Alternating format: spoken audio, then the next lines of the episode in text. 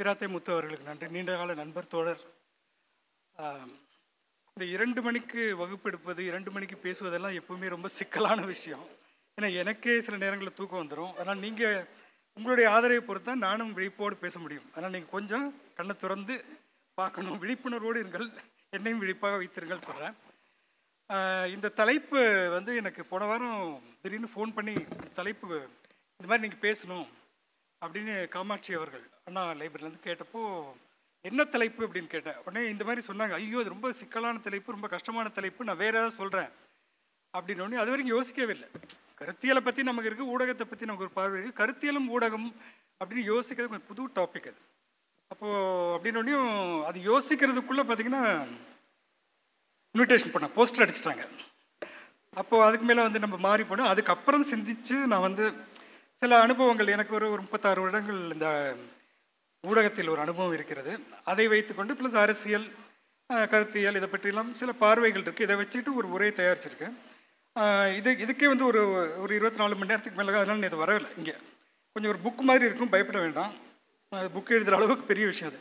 பெரிய கட்டுரையாக எழுத வேண்டிய ஒரு இதை வந்து நான் ஒரு நாற்பது நிமிஷத்தில் முடிக்கிறதுங்கிறது வந்து அதுக்கு நான் என்ன சொல்லுவேன்னா இந்த துன்புறுத்தல் பேர் என்னை வந்து துன்புறுத்துறீங்க ஹராஸ்மெண்ட் அது. அந்த கேஸில் உங்கள் மேலே போகலாம் பட் இருந்தாலும் முடிந்தவரை நான் வந்து ஏன்னா இந்த தலைப்பை வந்து நீங்கள் வந்து கருத்தியல்னு சொன்னாலே இன்றைக்கி எப்படி இருக்குன்னு தெரியும் உங்களுக்கு. க- ஒருத்தர் என்ன கேட்டார்னா ஃபேஸ்புக்கில் போட்டோடனையும் அவர் கேட்டதே வந்து ஊடகத்தில் கருத்தியலா?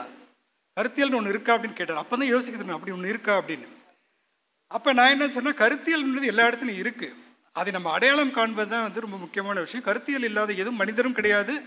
ஒரு உலக பார்வை இப்படி தான் பார்க்க வேண்டும் உலகத்தை எப்படின்றது அதில் சரியாக தப்பாக அப்படிங்கிறதெல்லாம் வேறு. ஆனால் உலக பார்வை என்பது எல்லா மனிதர்களுக்கும் இருக்குது அது தத்துவமாக உருவாகி இருக்கிறதா இல்லையா என்பதுதான் நமக்கு கேள்வி. அது தத்துவம் உருவாக்குறது தத்துவ அறிஞர்கள். இந்த பலருக்கு தே தோன்றும் இந்த கேள்விகளை வச்சு தான் இப்போ நான் வந்து இந்த உரையில் வந்து நான் என்ன பண்ண போகிறேன்னு முதல்ல சொல்லிடுறேன். அதாவது இந்த இதழியல் என்பது வந்து எப்பவுமே அரசியல் பொருளாதார சூழலுடன் தொடர்புடையது. அதுக்கும் அதுக்கும் நெருக்கமான ஒரு தொடர்பு இருக்கிறது. அதை வந்து நீங்கள் இன்றைக்கி இருக்கிற இதழியல் இன்றைக்கி இருக்கிற கருத்தியல்னு பார்த்தீங்கன்னா உங்களுக்கு வந்து ஒரு தெளிவான பார்வை கிடைக்காது. அதனால் கொஞ்ச நேரம் வந்து ஒரு இருபது இருபத்தைந்து நிமிடங்கள் வந்து வரலாற்று பார்வை ஒன்று இருந்தால் தான் இதுக்குமே ஒரு வரலாற்று பார்வை இருந்தால் முழுமையான ஒரு பார்வை கிடை- முழுமையான ஒரு பொருள் கிடைக்கும். அதனால் வந்து ஒரு வரலாற்று ரீதியாக கொஞ்சம் பின்னோக்கி போய் பார்க்க வேண்டியிருக்கு. அப்போது இந்த தமிழ் மண்ணில் அப்போ வந்து மெட்ராஸ் பிரசிடென்சி இந்த இடத்துல வந்து வந்த இயக்கங்கள் எத்தனை கருத்தியல்கள் என்னென்ன அப்படின்னு நம்ம பார்க்க வேண்டியிருக்கு. அப்படி பார்த்தீங்கன்னா முக்கியமான சில கருத்தியல் வந்து மட்டும் சொல்கிறேன் அதாவது கருத்தியல் ஒரு அரசியல் சார்ந்த கருத்தியல் தான் சொல்கிறேன் அதில் வந்து ஒன்று வந்து தேசிய இயக்கம். ஆயிரத்தி எண்ணூற்றி எண்பத்தி ஏழு காங்கிரஸ் வந்துச்சு. தேசிய இயக்கத்தின் ஒரு கருத்தியல் வந்தது அது அந்நிய ஆட்சியிலிருந்து விடுதலை. விடுதலை இந்திய மக்கள் எல்லாரையும் ஒன்று சேர்க்க வேண்டும். எல்லை சார்ந்த தேசியம் அது ரொம்ப முக்கியமான கருத்து. இந்த மண்ணில் இங்கே இருக்கும் இங்கு வார் முஸ்லிம்கள் இந்துக்கள் கிறிஸ்துவர் யாராக இருந்தாலும் அவர்களுக்கெல்லாம் சேர்ந்த ஒரு விடுதலை அப்படிங்கிறது தான் வைக்கிறாங்க. இந்த எல்லை சார்ந்த தேசியம் சொல்கிறதுக்கு ஒரு காரணம் இருக்குது வேற ஒரு தேசியம் வந்து நடுவில் வருது. அதுக்கு அடுத்தது வந்து முக்கியமான இயக்கம் தமிழ் மண்ணில் வந்தது வந்து சமூக நீதி இயக்கம் மொழித்த மொழியுரிமை இயக்கம் ரெண்டு. நைன்டீன் சிக்ஸ்டீனில் ஆயிரத்தி தொள்ளாயிரத்தி பதினாலில் நான் பிராமின் மேனிஃபெஸ்டோ பிராமணர் அறிக்கை வருது. அதுக்கு அடுத்த வருஷமே அந்த அதே பீரியடில் வந்து உங்களுக்கு வந்து தனித்தமிழ் இயக்கம் வருது. அப்போ அவங்களுக்கான என்ன கருத்தியல் எப்படி போகுதுன்னா பிற்படுத்தப்பட்டோருக்கான வகுப்பு வாரி இடஒதுக்கீடு சமூக நீதி தனி மொழி உரிமை தேச விடுதலை தேச விடுதலை என்பது சமூக விடுதலையாக இருக்குமா? தேசம் விடுதலை பெற்றுவிட்டாலும் இந்த சமூக விடுதலை நடக்குமா? அப்படிங்கிற ஒரு கேள்வியை அங்கே முன் வைக்கிறாங்க அதுக்கான வந்து அதை வைக்கிற கேள்வியை முன்வைக்கிறவங்க வந்து ஒரு பெரிய ஜமீன்தார்கள் அந்த மாதிரி ஜஸ்டிஸ் பார்ட்டிங்கிற ஒரு கட்சியில் இருந்தது. ஆனால் அதை வந்து உடைச்சிட்டு வந்து முன்னெடுத்து வந்து ஒரு பரந்த தளத்தை உருவாக்குவார் பெரியார். ஆஹ் பிராமணல்லாராவது இயக்கம் வந்து ஒரு குறுகிய தளத்தை தான் வைத்தது. பெரியார் வந்து சுயமரியாதை சமதர்மம் சுயமரியாதை சமதர்மங்கிற சோஷியலிசம் புது உடைமைன்னு சொல்ல சமதர்மம் சொல்கிறது ரொம்ப முக்கியமான ஒரு கருத்தாக்கம். ஏன்னா அது மனு தர்மத்துக்கு எதிரானது. மனு தர்மத்துக்கு எதிராக தான் சமதர்மம் இருக்கிறது உங்களுக்கு தர்மம் வந்து நீ வந்து கொல்லலாம் உன்னுடைய எதிரிகளை கொள்ள உன் நண்பர்களை கொள்ளலாம்ங்கிற தர்மம். ஸோ மனு தர்மம் என்பதை வைத்து சமதர்மம் வைக்கிறார் ஸோ இது வந்து இரண்டாவது கருத்தியல் முக்கியமான கருத்தியல். இந்த தமிழ் மண்ணில் எழுந்தது. மூன்றாவது முக்கியமான கருத்தியல் வந்து இடதுசாரி இயக்கம். அது ரஷ்ய புரட்சியின் தாக்கத்தினால ஆயிரத்தி தொள்ளாயிரத்தி பதினேழில் வந்து இடதுசாரி இயக்கம் வந்து ஓரளவு இங்கே வந்து ஒரு அந்த சிந்தனைகள்லாம் இங்கே பரவுது. அவர்கள் என்ன சொல்கிறாங்கன்னா அந்த பார்வையில் அந்த கருத்தியல் மீது வர்க்க விடுதலை விவசாயிகள் தொழிலாளர்களை திரட்டுவது அப்படிங்கிற ஒரு பார்வையோடு அவங்க வராங்க.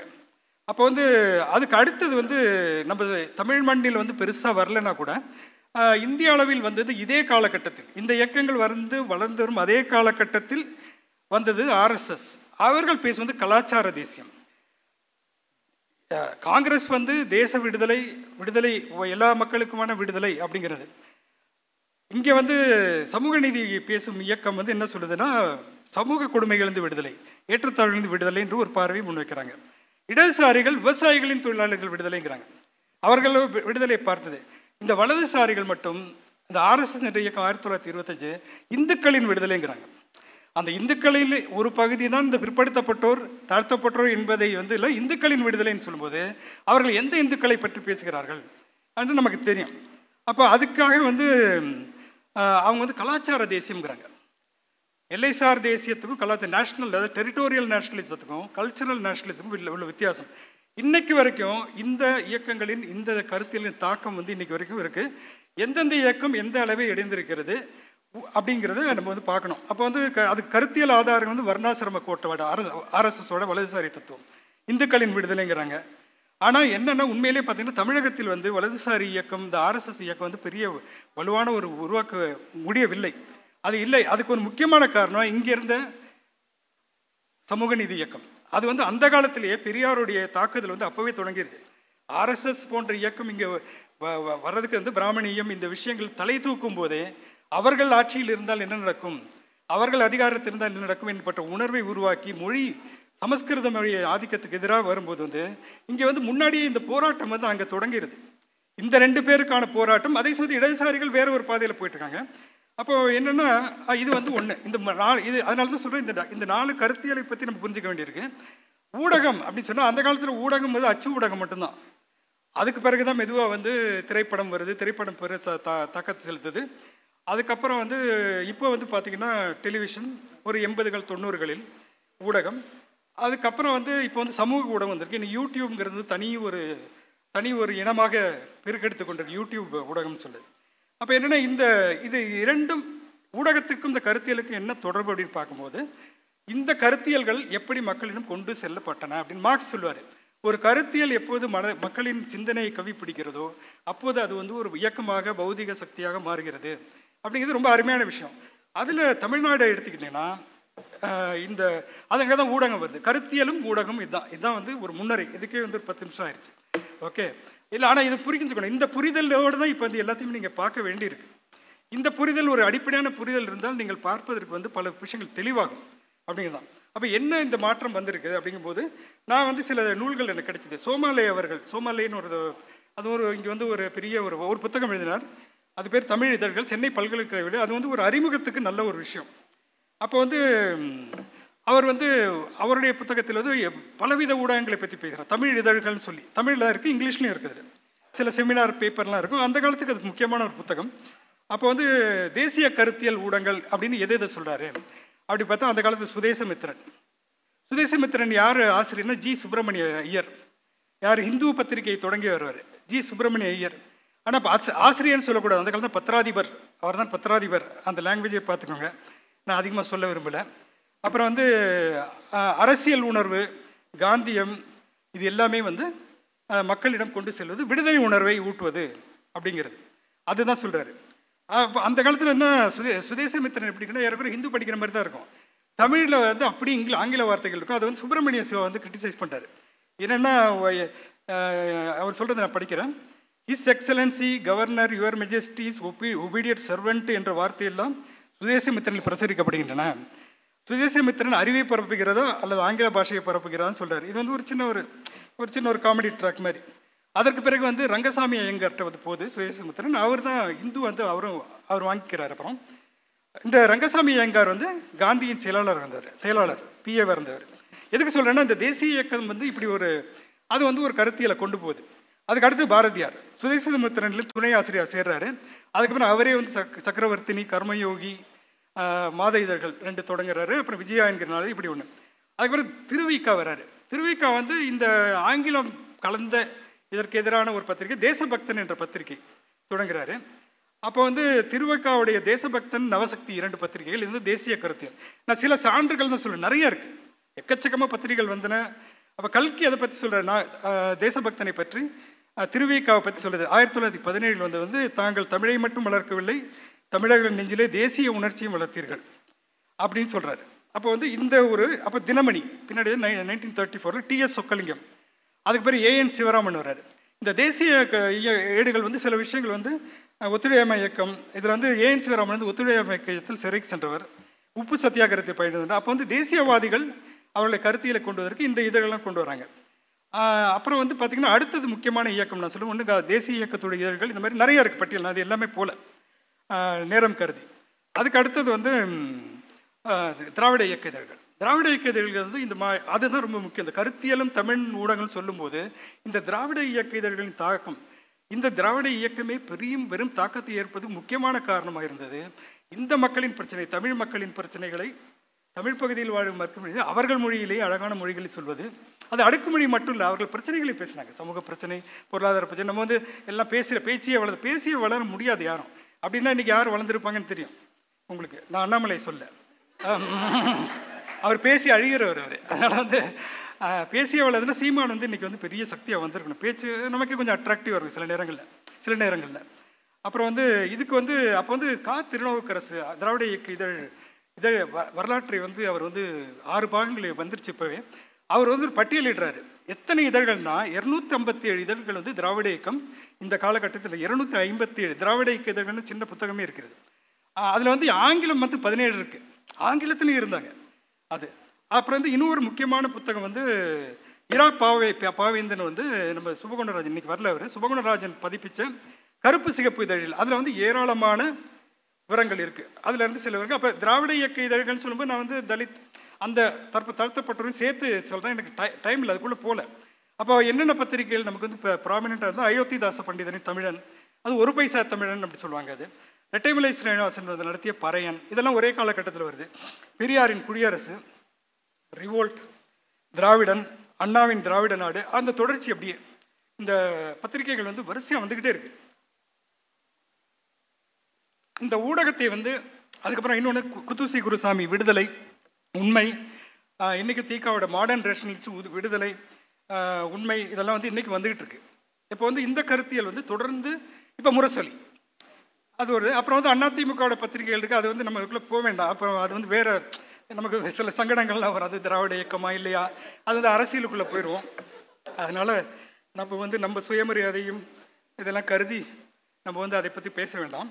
அப்போது அவர் இரா பாவேந்தன் வந்து என்ன கருத்தியில் பற்றி சொல்கிறாருன்னா இந்த திராவிட இயக்கத்தோடு என்ன பண்ணாங்க? இந்து வர்ணாசிர தர்மத்தின் சமூக அரசியல் பொருளியல் பண்பாட்டு இலக்கிய அடித்தளத்தை தொடர்ந்து தாக்கி அழித்தது இந்த இந்த போராட்டம் ரொம்ப முக்கிய தமிழ் தமிழ் மண்ணில். இன்றைக்கி நடக்கிற போராட்டத்துக்கும் அதுக்கும் தொடர்பு இருக்குது இன்றைக்கி நடக்கிற சேலஞ்சுக்கும் அதுக்கும் ஒரு தொடர்பு இருக்குது சமூக அரசியல் பண்பாட்டு பொருளாதார சமய மெய்ப்பொருளியல் கலை இலக்கியம் இதழியல் காட்சி ஊடகம் என அனைத்து முறைகளிலும் பார்ப்பனர் அல்லாதோரின் விடுதலை திராவிட இயக்கம் முன்னேறுத்தேன் இதுதான் இந்த கருத்தியல். அதுக்கப்புறம் இடதுசாரி இதழ்கள் இடதுசாரி இதழ்கள் எடுத்துன்னா சிங்காரவேலர் தென்னிந்தியாவின் முதல் கம்யூனிஸ்ட் அப்படிவாங்க அவர் பெரியார் கூட ஒர்க் பண்ணவர். சிங்காரவேலருடைய புதிய உலகம் ஜனசக்தி ஜீவா நடத்துகிற இதழ்கள் அந்த இதழ்களின் தொகுப்பு வந்து அரசு கொண்டு வந்திருக்காரு. ஜனசக்தி பழைய இதழ்களின் தொகுப்பு வந்து அரசு கொண்டு வந்திருக்காரு. அப்புறம் வந்து சிந்தனையாளன் தேடல் சிகரம். சிகரம் செந்தில்நாதன் இன்றைக்கும் அவருக்கு எண்பது வயது. தீக்கதிர் அப்புறம் வருது. செம்மலர் வருது. இவங்கெல்லாம் வந்து இடதுசாரி கருத்தியில் வந்து மக்களிடையே கொண்டு போகிறாங்க தாமரை மன ஓசை மார்க்ஸ் இந்திய பொது உடைமை கட்சி. மன ஓசைங்கிறது உங்களுக்கு பல பேருக்கு தெரிஞ்சுக்கனால ஒரு காலத்தை பதவி படிக்கும் வாய்ப்பட்டு ஒரு பார்வையை உருவாக்க பெரிய ஒரு தே தேன்மழைன்னு ஒன்று இருந்துச்சு. அது வந்து யார் நடத்துனாங்கன்னு எனக்கு தெரியாது. ரொம்ப அருமையான ஒரு பத்திரிகை. நான் கல்லூரியில் படிக்கும்போது தோட மருதே எனக்கு தெரியும். தேன்மழை யாருன்னு. இங்கே இருக்காரு. அப்புறம் வந்து இதில் என்னென்னா என்ன கருத்தியில் வர்க்க போராட்டம் இந்த அரசு யாருடையது? பூஷ்வா அரசு. அந்த அந்த மொழியை வந்து சில சமயம் வந்து அந்நியப்படுத்துகிறோம் பூஷ்வாக்கள் வட்டி பூஷ்வாக்கள் அப்படி சொல்கிறது இருந்தாலும் அவங்க வந்து ரொம்ப தீவிரமாக செயல செயலாட்டின முதலாளித்துவம் சோஷியலிசம் இந்த கருத்துக்கள் தான் உள்ளுக்குள்ளே போகுது. அந்த நேரத்தில் இன்னொன்று ஆயிரத்தி தொள்ளாயிரத்தி எண்ணூற்றி எண்பதுகளிலே இன்னும் ஒரு முக்கியமான ஒரு விஷயம் வந்து அந்த காலத்திலேயே லண்டனில் வந்து செக்யூலர் சொசைட்டின்னு ஒன்று இருந்துச்சு. London secular society. அதன் கிளை சென்னையில் உருவானது. சென்னையில் ஒரு கிளை கிளை இருந்திருக்கு. அந்த அந்த கிளைக்கு பெயர் வந்து சென்னை சுயாக்கியானிகள் சங்கம். இதற்கு பொருள் எனக்கு தெரியாது. பின்னே வந்து இது இந்த பேர் வந்து சென்னை லௌகீக சங்கம். இவர்கள் வந்து நாலு வருஷம் முக்கியமான ஒரு இதை நடத்தியிருக்காங்க அதில் வந்து பகுத்தறிவு சமதர்மம் மதச்சார்பற்றும் அறிவியல் கருத்துக்களை தாங்கி வந்த விவேசினி தத்துவ விவேசினி.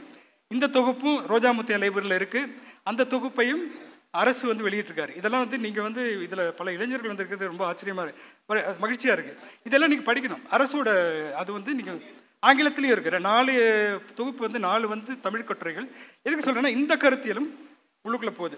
அப்போ இந்த கருத்தியல் போராட்டம் அப்படிங்கிற ஒரு சுருக்கமாக சொல்லிடுறேன்.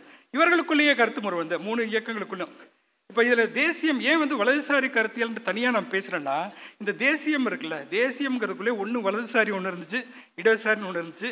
எப்பவுமே ஒன்று சொல்லுவாங்க ஒரு தேசியவாதியின் கையை கீறி பார்த்தால் உள்ளுக்குள்ளே வந்து ஒரு மதவாதி இருப்பான்பார்கள் அது இருந்திருக்கு. அதே சமயம் இடதுசாரி இடதுசாரி தத்துவம் நேரு போன்றவர்கள் இன்னொன்று முக்கியமானது வந்து பெரியார். பெரியாரும் சே- இவரும் ஜ- நம்ம சிங்காரவேலரும் இணைந்து வந்து ஒரு ஈரோடு திட்டம்னே கொண்டு வராங்க. இதில் வந்து இடதுசாரி கருத்துக்களையும் பெரியார் பெரியாரும் பெரியார் வந்து பெரியாரும் இடதுசாரி கருத்துக்களை திராவிட இயக்கமும் பெரிய அளவில் மக்களில் கொண்டு சேர்ந்துருக்கு. இந்த கருத்திலும் அங்கே இருந்திருக்கு. அதில் வந்து பெரிய ரோல் இருந்திருக்கு அவங்களுக்கு. அப்போ என்ன இருக்குதுன்னா இவர்களுக்குள் நடந்த விமர்சனங்கள் இருக்குது அதுக்குள்ளே போல அது என்ன ஒரு அரசியல் சார்ந்த இதுதான். இவர்களுக்குள்ள இருந்த முரண்பாடுகள் இருக்குது இருந்தாலும் இந்த இது அப்போ என்னென்ன வலதுசாரி என்று தனியாக இல்லை என்றாலும் இங்கே இருக்கும் தேசியவாதிகள் பலர் வந்து பிராமணர்கள் பிராமண தலைவர்கள் அவர்களுக்குள் இருந்த வலதுசாரி தத்துவத்தை வந்து தொடர்ந்து திராவிட இயக்கம் அடித்துக்கொண்டே இருக்கிறது. அப்போ வந்து என்னென்னா அந்த அந்த காலத்தில் வந்து இந்த க திராவிட இயக்கத்தில் வந்த கட்டுரைகள் இந்த கருப்பு சிகப்பு இதழில் வந்த கட்டுரைகள் தலைப்பு படிக்கிறேன். அதுக்குள்ளே போக வேண்டாம் அந்த டைம் இல்லாதனால தான். இந்த அப்போ வந்து ஒரு த ஒரு ஒரு பத்து தலைப்பு இருக்குது சுதேச முத்திரனின் ஜாதி புத்தி. பிராமண பத்திரிகைகளின் பிரச்சாரம் உஷார் உஷார் உஷார்.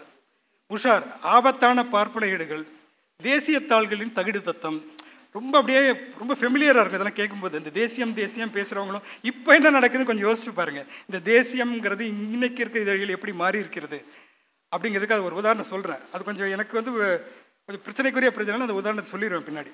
அப்புறம் அனுதாபத்துக்குரிய கல்கி ஆசிரியர் குழாம். எரிச்சல் ஏன் இந்துவுக்கு? இதை நான் சொல்கிறது வந்து இப்போ சொல்லலாம். எரிச்சல் ஏன் இந்துவுக்கு? ஓகே நகைச்சுவை என்ற பெயரில் இந்தி எதிர்ப்பை கேலி செய்யும் விகடனின் முரண்பாடுகள். எது வெத்து வேட்டு விகடனாரே? சோ கூட்டத்துக்கு தெரியுமா கற்பூர வாசனை? ஏன்னா க சோவோட துக்ளக்கோட ஃபஸ்ட்டு இதழே வந்து இரண்டு கழுதைகள் வந்து வெளியே என்ன துக்ளக் இதழ் வந்து பேசிகிட்டு இருக்கோம் நமக்கு இனிமேல் நிறையா கிடைக்கும் நிறைய நமக்கு பேப்பர் கிடைக்கும் இதை வந்து சொ அப்படின்னு போட்டார். இது வந்து பின்னால் வந்த விமர்சனம். இப்போ வந்து தொடர்ந்து இந்த தேசியத்துக்கு பின்னால் ஒளிந்திருக்கும் மதவாதம் ஜாதியவாதம் உயர் சாதிவாதம் இதெல்லாம் வந்து இங்கே இங்கே அந்த போராட்டம் நடந்து கொண்டே இருந்திருக்குது. இது வந்து மக்களிடையே போயிருக்குது. அப்போ வந்து நீதி அவங்களும் சும்மா இல்லை. நீதி கட்சி இதழ்கள் இதழ்களை வந்து அன்னி பேசன்ட் இருந்தாங்க இங்கே. நம்ம theosophical society New India Hindu Swadesamitran Lokopakari இது வந்து பேர் படிக்கவே கஷ்டம். லோபாகாரி இந்த சென்ட்ரல் கவர்மெண்ட் ஸ்கீம் மாதிரி இருக்குது பிரதான் மந்திரி விதான் யோஜனா அந்த யோஜனா இந்த இது நமக்கு வந்து அதே மாதிரி லோபாகாரின்னு ஏதோ படிச்சுட்டு நான். இந்த மாதிரி சில பேர்களும் இருந்திருக்கு. இந்த தமிழ் மண்ணில்ப்பா யோசிச்சு பாருங்களேன். இந்த மக்களை எவ்வளோ கஷ்டப்படுத்திருக்காங்க இந்த மக்கள்லாம். ஆனால் இந்த லோபகாரி வந்து எவ்வளோ வன்மத்தோடு இருந்திருக்கிறார்கள். அப்படின்னு பார்க்கும்போது ஒரே ஒரு உதாரணம் சொல்ல நிறைய இருக்குது இந்த இது உங்களுக்குள்ளே நடந்த சண்டை வந்து பெரிய சண்டை. அதில் வந்து டாக்டர் நாயர் வந்து உங்களுக்கு தெரியும் டாக்டர் நாயர் டிஎம் நாயர் தான் திராவிட இயக்கத்தின் தூண்களில் ஒருவர். அவருடைய உ- அவருடைய உரையெல்லாம் படிச்சிங்கன்னா ரொம்ப ரெவல்யூஷனரியாக இருக்கும். ஆங்கிலத்தில் அவ்வளோ பிரமா அவர் வந்து லண்டனுக்கு போகிறாரு லண்டனுக்கு போகும்போது என்னென்னா அங்கே வந்து இந்த அந்த வ- வட்டமேசை மாநாடு ஏதோ சம்மந்தமாக தான் இருப்பார் அப்போ வந்து லோபாகாரி லோபாகாரி அந்த பத்திரிகையில் என்ன எழுதுறாங்கன்னா இந்திய சுவரா சுவராஜ்ய கட்சி அது இந்திய சுவராஜ்ய கட்சின்னு காங்கிரஸ்குள்ள ஒரு கட்சி இருந்தது அவங்க என்ன சொன்னாங்கன்னா தீவிரவாத வேறுபட்டு நம்ம பிரிட்டிஷ் அரசில் அந்த அதிகாரத்தில் நம்ம பங்கெடுக்க வேண்டும் சொல்லி அவங்க தனியாக வந்து செயல்படுத்த செயல்பட்டு இருந்தாங்க இந்து சுய சுயராஜ கட்சிக்கு விரோதமாக இருக்கும் டாக்டர் நாயரை இங்கிலாந்திற்கு செல்ல கவர்மெண்டார் அனுமதி கொடுத்தது அடாத செயல் சேகம் கவர்மெண்டார். கவர்மெண்டார் அதான். சுயராஜ்ய கட்சியினர் இங்க இங்கிலாந்துக்கு செல்லவிருந்து இந்த ஆனால் சுயராஜ்ய கட்சியினர் இல்லை இங்கிலாந்துக்கு செல்லவிருந்தது தடை செய்யப்பட்டது. இவங்களை இவங்களை வந்து தடுத்துட்டாங்க அந்த காலத்தில். அப்போது டாக்டர் என்பவர் இந்த நாயர் வந்து தேக அசௌகரிய அசௌகரியத்தின் ஐயோ அசௌகரியத்தின் பொருட்டு இங்கிலாந்திற்கு சென்றார் என்று மெயில் பத்திரிகை கூறுகிறது. தேச தேக அசௌகரியம். ஓகே உடல் சரியில்லை அவ்வளோதான் நோய் அவ்வளோதான் அப்போ வந்து மெயில் பத்திரிக்கை. அப்போது தேக சுகத்திற்கு அன்றி தேச துரோகம் செய்ய சென்றார் என்று யூகிக்க வேண்டியிருக்குது. எப்படி? அர்பன் நக்சல்லாம் அப்படியே இருந்திருக்காங்க. தேச வந்து தேச துரோகம் செய்ய சென்றார் ஒரு யூகம். யூகத்தை வந்து ஒரு பத்திரிகையில் ஒருத்தன் எழுதலாம் இன்றைக்கி நமக்கு ஆச்சரியமாக இருக்குது. பல பத்திரிகைகள் யூகத்தில் தான் வருது. அதனால் வந்து அதான் பாருங்களேன் ரொம்ப பேரலில் இருந்துக்கிட்டே இருக்குது இப்போ தமிழ்நாட்டில் நடக்கிறதையும் நீங்கள் வந்து அப்போ நடந்து பார்த்தீங்கன்னா ஆனால் எதிர்த்தாக்குதல் அந்தளவுக்கு பலமாக இல்லைன்னு தான் நினைக்கிறேன். சமூக ஊடகங்களில் தான் ரொம்ப ஒரு மாதிரி பேசுகிறாங்க தவிர அதுக்கான எதிர்த்தாக்குதல்ங்கிறது கொஞ்சம் வீக்காக தான் இருக்குது அது வேறு. இதோட முக்கியமான விஷயம் அதாவது யூகிக்கிறாங்க. இது வந்து தேச துரோகத்துக்கு தான் போகிறான்னு சொல்லி. அப்போ வந்து டாக்டர் நாயர் தேச துரோகமான காரியங்களை செய்ய இங்கிலாந்துக்கு செல்கிறார் செல்கின்ற ஆதலின் அவர் திரும்பி வருவது சந்தேகமே. அவர் கூட ஹெல்த் இஷ்யூ இருந்து அவர் அங்கேயே ப்ராக்டிஸ் வச்சுருந்தார். அங்கே லண்டன்லேயே வந்து ப்ராக்டிஸ் பண்ணார். அவர் திரும்பி ஒரு சந்தேகங்கிறான். தாம் பிறந்த தேசத்திற்கு கேட்டை தரும் காரியங்களை செய்ய முற்படுப்போருக்கு கடவுள் சகாயம் செய்வாரா? புரியுதா? கேரளாவில் வெள்ளம் வந்துச்சுன்னா சபரிமலை கோயில் நீங்கள் தடுத்தீங்க. அந்த மாதிரி உங்களுக்கு பார்த்தீங்கன்னா இவர்கள் வந்து ஒரு மனித அந்த ட்ராஜடி இருக்குல்ல அதையே வந்து ஒரு கடவுளின் செயல் எங்களுக்கு ஆதரவான. இப்போ உத்தரகண்டில் வந்து வீடுகள்லாம் பிச்சுக்கிட்டு போயிட்டுருக்கு அது எந்த கடவுளின் செயல் என்று தெரியாது. அப்படி நம்ம சொல்லக்கூடாது. அது மனிதாபனத்துக்கு எதிரான ஒரு விஷயம். ஆனால் மனிதாபனத்துக்கு எதிரான இவர்கள் கூட அவரை வந்து நம்ம நம்ம இன்னைக்கு ஹேண்டில் பண்ணிகிட்டு இருக்கோம் இன்னைக்கு வந்து அவங்க பேசுகிறதுலாம் பார்த்தீங்கன்னா எதா அதாவது நமக்கு ஏதாவது நடந்தால் திராவிடர்களுக்கும் இடதுசாரிக்கு ஏதாவது நடந்தது வந்து கடவுள் செயல். அவர்களுக்கு நடந்தால் அப்போ வந்து அவங்க கேட்பாங்கல்ல அப்போ முஸ்லீம்ஸ்க்கு அங்கே நடந்தால் என்ன யாரோட எந்த கடவுள் செயல் அப்படின்லாம் வரும். ஸோ இவ்வளோ மோசமான சிந்தனை வன்மம் இருந்திருக்கிறது. நம்ம இப்போ நினைக்கிற மாதிரி இல்லை. இப்போ ரொம்ப அடங்கி இருக்கிற மாதிரி நமக்கு ஒரு தோற்றம் இருக்குல்ல. அட்லீஸ்ட் ஒரு பத்து வருஷம் முன்னாடி அடங்கி இருந்த மாதிரி இருக்குல்ல. அப்போ அடக்கம்லாம் இல்லை. இன்னைக்கு வந்து கொஞ்சம் தைரியமாக இந்த இந்த பேச்செல்லாம் வந்துக்கிட்டு இருக்குங்கிறது தான் உண்மை. அப்போ வந்து அப்போ வந்து மூன்று அப்போ அரசியல் அப்போ அப்போ என்ன ஆகுது இந்த அர இது பண்ணும்போது இந்த விடுதலை வருகிறது விடுதலை நாட்டுக்கு விடுதலை கிடையாது அரசியலின் தன்மை மாறுது கருத்தியல் போராட்டம்னா அரசியல் போராட்டமாக மாறுகிறது. காங்கிரஸ் ஆயிரத்தி தொள்ளாயிரத்தி ஐம்பது ஐம்பதுகள் பார்த்தீங்கன்னா காங்கிரஸ் திராவிட இயக்கம் பொதுவுடைமை இந்த மூணு தான் வலுவான சக்தியாக சுதந்திரத்துக்கு பிறகு எழுகிறது. அப்போ வந்து ஆனால் இதில் வந்து திடீர்னு வந்து ரொம்ப முன்னாடி போகிறது வந்து நாலு கால் பாய்ச்சல் வந்து திராவிட இயக்கம் மீ- மீதி இரண்டு இயக்கங்களையும் முன் தள்ளி முன்னே வந்து பின்னர் தள்ளிட்டு முன்னே போகுது அதுக்கு முக்கியமான காரணம் அச்சு மற்றும் ஊடகங்களின் வாயிலாக மக்களிடையே தன் கருத்தியலை சென்று பொது புத்தியில் வந்து தன்னுடைய கருத்தியலை கொண்டு சேர்க்கறதுல. இப்போ அண்ணாதுரையோட நான் அந்த அந்த புத்தகம் டிரான்ஸ்லேட் பண்ணி நேற்று முதல்வர் வெளியிட்டார். அண்ணாதுரையுடைய ஸ்பீச் எல்லாம் பார்த்தீங்கன்னா இன்றைக்கி பேசினா அதெல்லாம் சரியாக இருக்கும். அவ்வளோ மாநில உரிமைகளை பற்றி பேசுவதும் எல்லாமே இன்றைக்கி வந்து அப்போ இந்த இது மூலமாக கொண்டு செல்ல திராவிட இயக்கம் வந்து பெரும் வெற்றி பெற்றது. இடதுசாரி இயக்கம் குறை கொஞ்சம் பின்தங்கி தான் போயிடுச்சு காங்கிரஸும் தோத்து ஆயிரத்தி தொள்ளாயிரத்தி அறுபத்தி ஏழு பிறகு வந்து நிலைமை மாறுது. அந்த ஆயிரத்தி தொள்ளாயிரத்தி அறுபத்தி ஏழு தான் வந்து இவங்களுக்கு பிரச்சனையே. அந்த அறுபத்தேழில் வந்து எனக்கு தெரிஞ்ச ஒருத்தர் பேசியிருந்தார். எனக்கு இது நான் இருக்கேன்னு தெரியாமல் பேசியிருந்தார். இந்த அறுபத்தேழில் எங்கள் ஆஃபீஸில் ஹிண்டு ஆஃபீஸில் அறுபத்தேழில் வந்து ராஜாஜி பண்ண தப்பு இந்த எல்லாத்தையும் திமுக எல்லாத்தையும் சேர்த்து வச்சு திமுக ஜெயிக்க வச்சுட்டாரு அப்படின்னு சொல்லியிருந்தார். அது இன்னும் அந்த கோவம் இருக்குது ராஜாஜி மேலேயும் கோவம் இருக்குது இவங்கெல்லாம் சேர்த்து ஒன்றா வந்து இந்த இயக்கத்தை இது பண்ணார். அப்போ என்னென்னா அது நண்பர் ஒருத்தர் ராஜன் புரை வந்து நான் அதை போஸ்ட் போட்டேன். இல்லை இல்லை ஆயிரத்தி தொள்ளாயிரத்தி பதினேழுலேயே ராஜாஜி ஒரு தப்பு பண்ணிட்டாரு. பெரியாரை வந்து காங்கிரஸுக்குள்ளே கொண்டு வந்துட்டார். அதுதான் பெரிய தப்புனாரு அப்போது இப்படி தான் இருக்குது அப்போ என்ன இந்த இப்போ கருத்தியல்களில் மோதம் நான் வந்து அதிகமாக அதை பற்றி ஓரளவுக்கு இண்டிகேட் பண்ணிட்டேன். இனிமேல் நாங்கள் படித்து தெரிஞ்சுக்கோங்க. எல்லாமே ஸ்பூன் ஃபீட் பண்ணக்கூடாது படிங்க. சம எல்லாருமே. ஏன்னா இப்போ வந்து எல்லாத்துலேயும் சமூக நீங்கள் வந்து மார்க்சியம் அதை அதை விளக்கி ஒரு நூல் எழுது ஒரு ரெண்டு வரி எழுத- முடியாது. நீங்கள் கஷ்டப்பட்டு படிக்கணும். அந்த காலத்தில் படித்தவங்க தான் இந்த வேலையெல்லாம் பண்ணிட்டு போயிருக்காங்க. தத்துவ வயசுலேருந்து அந்த இயக்கங்கள் வந்து சும்மா வரல. ஸோ அதுக்கான படிப்பும் அதுக்கான உழைப்பும் இளைஞர்கள் எடுத்துக்க நிச்சயமாக இன்றைக்கி ரொம்ப கம்மியாக இருக்குது எல்லாமே வாட்ஸ்அப்போட முடிஞ்சிருது அப்படிங்கிறத பெரிய இது. அதனால் வந்து படித்து தான் இது தெரிஞ்சுக்கணும். ஏன்னா இது இன்றைக்கி வந்து தெரிய வேண்டிய கட்டாயம் வந்திருக்கிறது. எந்த அபாயத்தை எதிர்த்து தமிழகமும் இடதுசாரி இயக்கம் திராவிட இயக்கம் இத்தனை நாட்கள் போராடி கொண்டிருந்தனோ அந்த இயக்கம் வந்து வேறு வழியாக வர இதுதான் நிலைமை. அப்போ ஊடகம் என்பது என்ன இருக்குது இந்த இதே காலகட்டத்தில். ஊடகமும் மாற்றம் அடைஞ்சிருக்குல்ல. அப்போது அதை பற்றி பத்திரிகை தொழில் இப்போ ஒரு பெரிய கேள்வி வருது. பத்திரிகை தொழில் வந்து பொது சேவையா? சொந்த தொழிலா? இத்தனை காலம் நம்ம சொன்ன பத்திரிகை எல்லாமே லாபம் நஷ்டம் இதெல்லாம் பார்க்காம ஒரு கருத்தியலுக்கான முதன்மை கொடுத்து விளம்பரங்கள் அதிகமாக இல்லை. விளம்பரங்கள் அதிகமாக இல்லாததுக்கு காரணம் வந்து அந்த காலத்தில் வந்து அரசாங்கத்தில் தான் நிறைய இதெல்லாம் இருந்தது. எல்லாமே அரசாங்கம் தனியார் எல்லாம் பிரிட்டிஷ் கம்பெனிங்க. அப்போ வந்து விளம்பரம் சான்ஸ் இல்லை. அதனால் வந்து அரசியலை கொண்டு போகும் பணியை தான் செஞ்சுக்கிட்டு இருந்தாங்க. ஆனால் விளம்பரம் புதிய பொருளாதாரம் வருது நேருவின் பொருளாதார கொள்கைகள் வருது இப்போ ஊடகத்திலேயும் மாற்றம் வருது. அப்போ பெரிய ஒரு கொஸ்டின் வருது. வணிகமயம் அதிகமாகுது. விற்பனைக்காக ஊடகம் அப்படிங்கிற ஒரு இது. ரொம்ப பெரிய கான்செப்ட் இதெல்லாம் நான் ரொம்ப சுருக்கமாக சொல்கிறேன் ஊடகம் எங்கே இருக்குன்னா கருத்தியல் போராட்டம் என்பது பொருளியல் போராட்டம் ஆயிடுச்சு கருத்தியல் பொருளியலாக வருது பொருளாதாரம் சார்ந்த அப்போ கருத்தியல் வந்து கொஞ்சம் பின்ன பின்னோக்கி போகிறது தான் உண்மை. உங்களுக்கு வந்து மக்களிடையே நல்ல சிந்தனைகளை வளர்க்க வேண்டும் வேண்டும் என்று தான் கருத்தியல் வந்து போனோம். ஒரு போராட்ட குணத்தை வளர்க்க வேண்டும். இப்போ இருக்கிறது வந்து இதற்கெல்லாம் எதிரான சில விஷயங்களை செய்தால் எதை வேண்டுமானாலும் விற்போம். எது விற்பனைக்கு விற்க முடியுமோ அதை விற்போம் என்பதுதான் இன்றைக்கி இருக்கிற ஊடகத்தின் ஒரு பெரிய ஒரு பிரச்சனையாக இருக்குது. அது வந்து பல உதாரணங்கள் இருக்கிறது. அப்போ வந்து பத் இது ரொம்ப இன்ட்ரெஸ்டிங்காக இந்த அதே புத்தகத்தில் வருது. ஒரு கேள்வி அதாவது ரெண்டு இருக்குது பப்ளிக் சர்வீஸ் ஃபங்க்ஷனா இல்லை கமர்ஷியல் ஃபங்க்ஷன் ஒரு பத்திரிகைக்கு வந்து கமர்ஷியல் ஃபங்க்ஷன் தேவை. அவங்களுக்கு வருமானம் வேணும் விளம்பரம் வேணும் அதை நடத்தி கொண்டு தான் போக வேணும். காந்தி மாதிரியோ இல்லை பெரியார் மாதிரிலாம் பத்திரிக்கை நடத்தி நஷ்டம் அடைஞ்சு அப்படியெல்லாம் போக முடியாது. இன்றைக்கி இருக்கிற சூழல் பண்ணி இன்னொரு மக்களை அதிகப்படியான மக்களை நீங்கள் வந்து சென்று சேரும்போது சென்று சேருவதற்கு வந்து நீங்கள் வந்து நிறைய பணம் செலவு பண்ணிருக்கு. பெரிய ப்ரெஸ்ஸு டிஸ்ட்ரிபியூஷன் நெட்வொர்க் இதெல்லாம் பண்ணும். இது வந்து நாம் சாம்ஸ்கியோட ஒரு தியரி இருக்குது அதுக்குள்ளே நான் போகல ஏன்னா அதை பற்றி நான் ஒரு புத்தகம் எழுதியிருக்கேன். செய்தியின் அரசியல்னு. அர செய்திக்கு பின்னால் இருக்க அரசியல் பொருளாதார நலன்கள் இருக்குல்ல அதை வந்து பார்க்கும்போது தான் தெரியும். அந்த செய்தியின் அரசியல் வந்து ஜாம் சாம்ஸ்கியோட தியரி இருக்குது அவர் சொல்கிறது சுருக்கமாக சொல்கிறேன் உங்களுக்கு வந்து கொ- கொடுக்க வரும் செய்தி வந்து ஐந்து சல்லடைகளின் மூலமாக வருது. சல்லடை சலிக்கப்பட்டு தான் இருக்குது.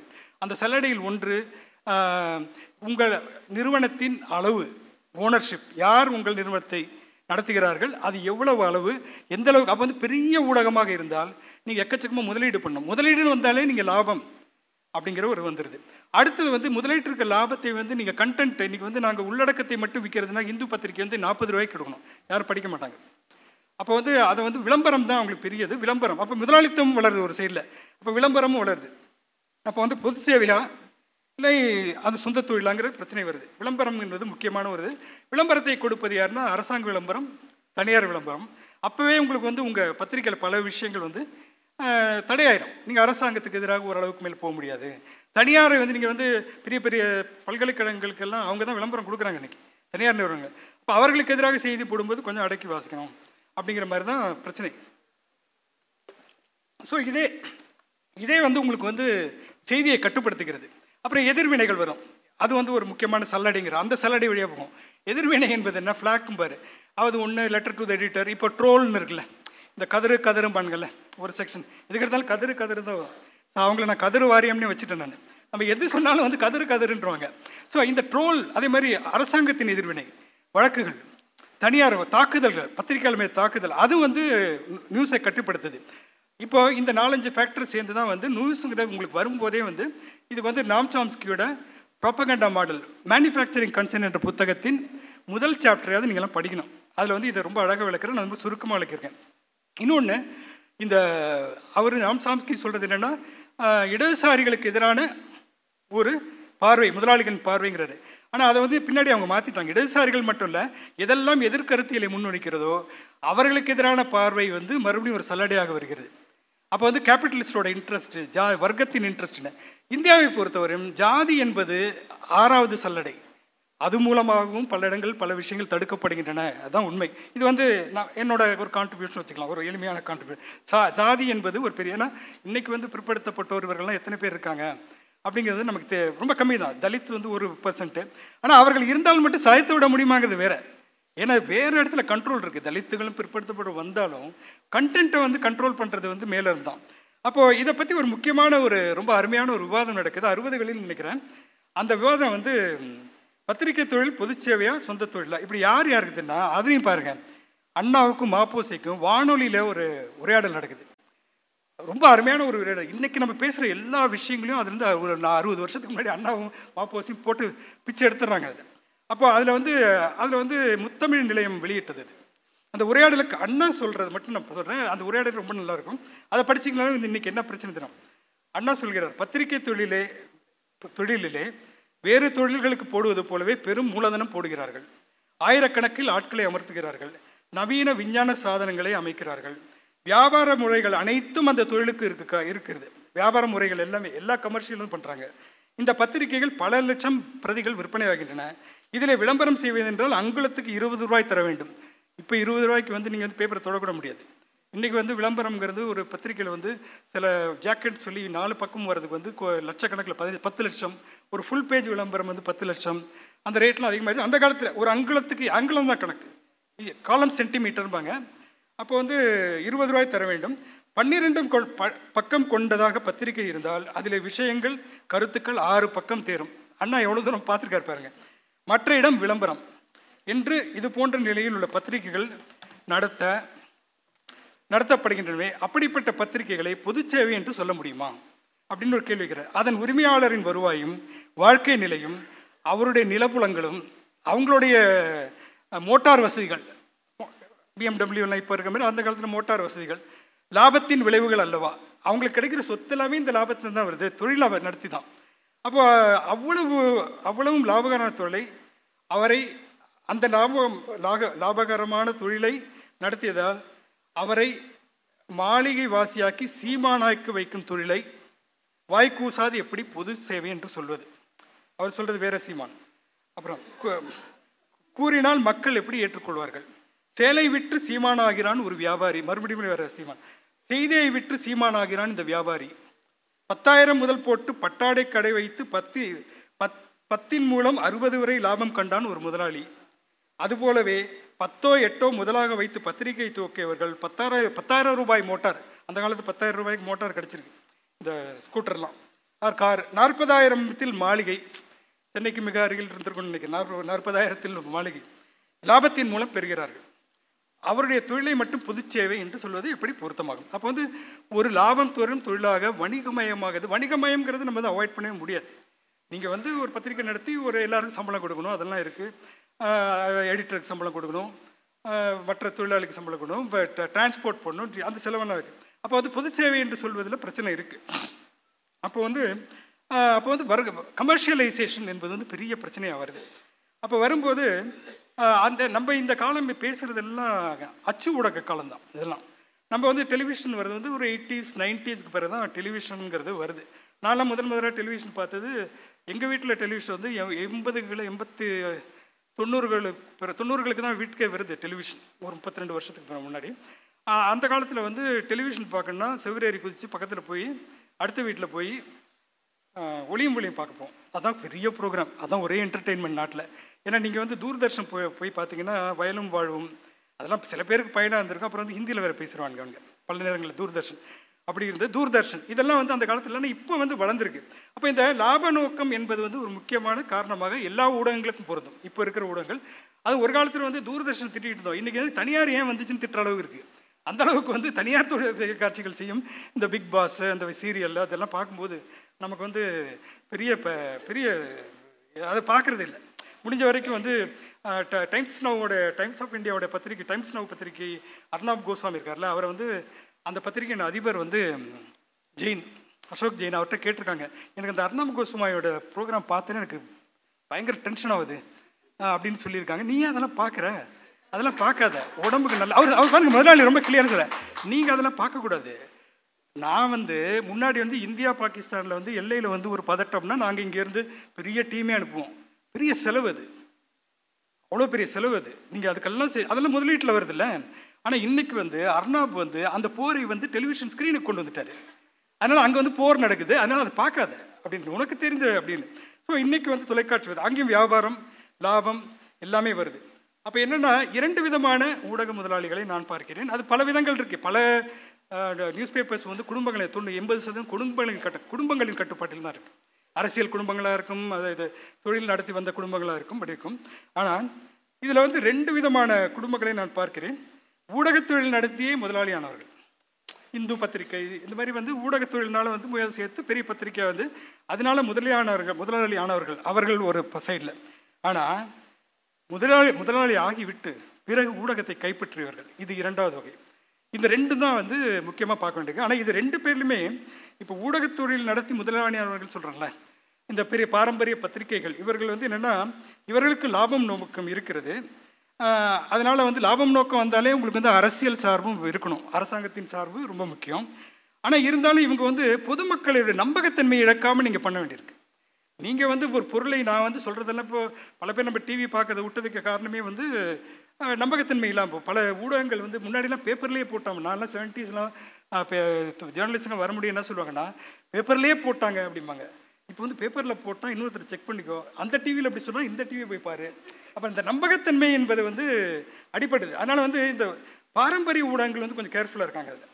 ஓரளவுக்கு பேலன்ஸ் பண்ணுறாங்க இது வந்து அரசியல் மாதிரி தான் ஒரு பாராளுமன்ற ஜனநாயகம் மாதிரி தான் நீங்கள் வந்து முதலாளிகிட்ட காசு வாங்கிட்டு தேர்தல் ஜெயிக்கணும் ஆனால் மக்களுடைய ஓட்டை வாங்கணும். அது மாதிரி தான் நீங்கள் என்ன தான் லாபம் வாங்கினாலும் மக்கள் உங்களை வந்து வாங்க வேண்டும். அப்படிங்கும்போது இன்னொன்று யார் வாங்குபவர்கள் யாருன்னு பார்த்தா ஆங்கில ஊடகங்கள் பார்த்தீங்கன்னா படித்த நடுத்தர வர்க்கம். அவர்களுக்கு தேவையான விஷயங்களை கொடுப்பது? தான் இன்றைக்கி சென்னை எடுத்துக்கிட்டிங்கன்னா என்ன பிரச்சனை? சென்னையில் வந்து நீங்கள் எந்த ஆங்கில பத்திரிக்கை எடுத்து பாருங்கள் எந்த பத்திரிக்கை எடுத்துக்கணும்?